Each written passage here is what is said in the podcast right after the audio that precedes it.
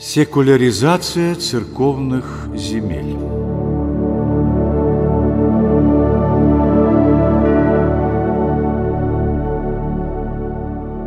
В эпоху правления императрицы Екатерины II почти все высшее общество отличалось неверием. В лучшем случае оно было равнодушно к православной церкви. Екатерина во все время своего царствования строго следовала своему принципу.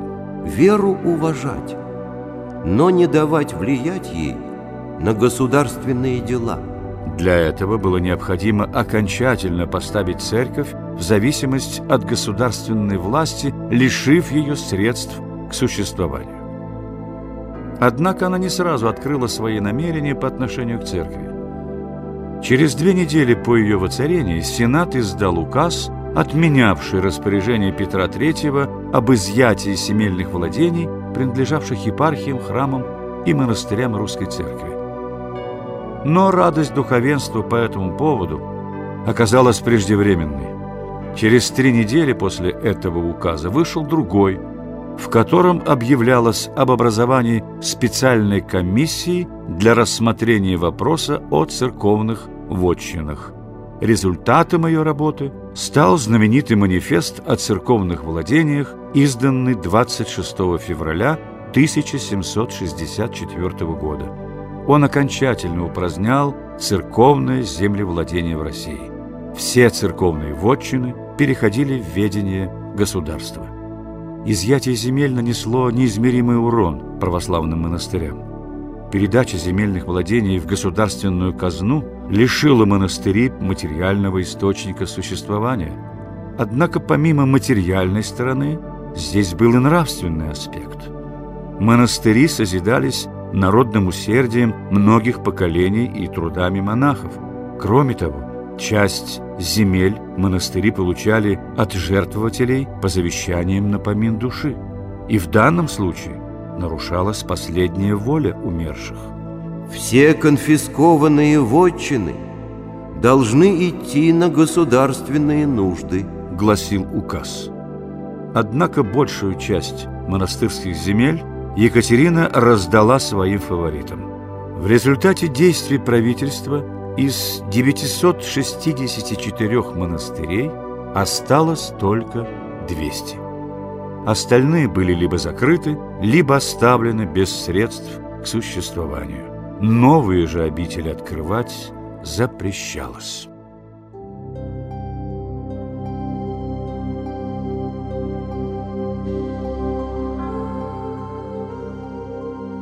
Первым открытым противником изъятия церковных земель стал митрополит ростовский Арсений Мациевич. Он родился в 1697 году в Польше. Его отец был православным священником.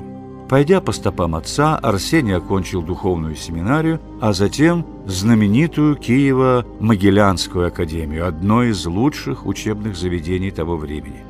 Приняв монашеский постриг, Арсений отправляется священником в Камчатскую экспедицию под руководством Витуса Беринга. Затем он становится законоучителем академической гимназии в Петербурге. Святитель Арсений, по воспоминанию современников, характера был вспыльчивого, но твердого и настойчивого, строг к ученикам, а позже и к священникам. С воцарением Елизаветы Петровны его избирают сначала митрополитом Тобольским, а затем переводят в Ростов – Здесь митрополит Арсений становится известен как ревностный служитель церкви и защитник ее прав. Он боролся с иноверием и расколом, ратовал за русские школы, не терпел нововведений, был ревностным проповедником. И все же главным делом всей своей жизни митрополит считал отстаивание независимости церкви от государства. Когда его избрали постоянным членом Синода, он отказался дать присягу в том, что высшим судьей признает императрицу. Арсений заявил, «Высший судья есть и будет только Христос». Это могло навлечь на митрополита царский гнев. Однако Елизавета высоко ценила святителя, и дело обошлось без последствий. Несколько раз владыка Арсений обращался с посланиями к императрице, призывая ее не посягать на земельные владения церкви. При воцарении Екатерины II митрополита Арсения не пригласили на коронование новой императрицы. Екатерина подозревала его в недоброжелательстве. Она имела какой-то необъяснимый страх перед этим бескомпромиссным владыкой, вспоминает один из современников этих событий. И впоследствии боялась его даже больного и в узах. После образования Екатерины специальной комиссии по подготовке разорительного для церкви указа митрополит Арсений дважды обращался в Синод с угрозами отлучить от церкви членов комиссии. Царское правительство владыка Арсений сравнивал с нашествием монголо-татар, подчеркивая, что даже те не вмешивались в дела православной церкви. После принятия указа он подавал в Синод протест за протестом, просил вернуть вотчины монастырям, предавая анафеме обидчиков церкви. По приказу императрицы было назначено расследование дела о скандальном митрополите. Он был арестован и доставлен в Москву. Заключенный в тюрьму Арсений продолжал обличать светские власти и саму императрицу. На допросах в присутствии самой Екатерины он смело высказывал сомнения в ее правах на престол. В результате его лишили архиерейского сана и сослали в дальний монастырь, сохранив монашеский чин. Но и там узнику не дали покоя.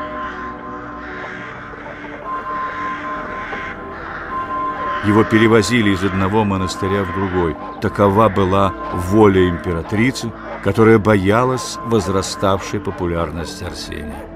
В ссылке Арсений продолжал выступать против правительства, уже открыто призывая к свержению Екатерины. Будучи талантливым проповедником, он быстро завоевал уважение не только у монахов, но и у охранявших монастырь солдат и офицеров. Его принимали не как преступника, а как митрополита, пострадавшего за церковь.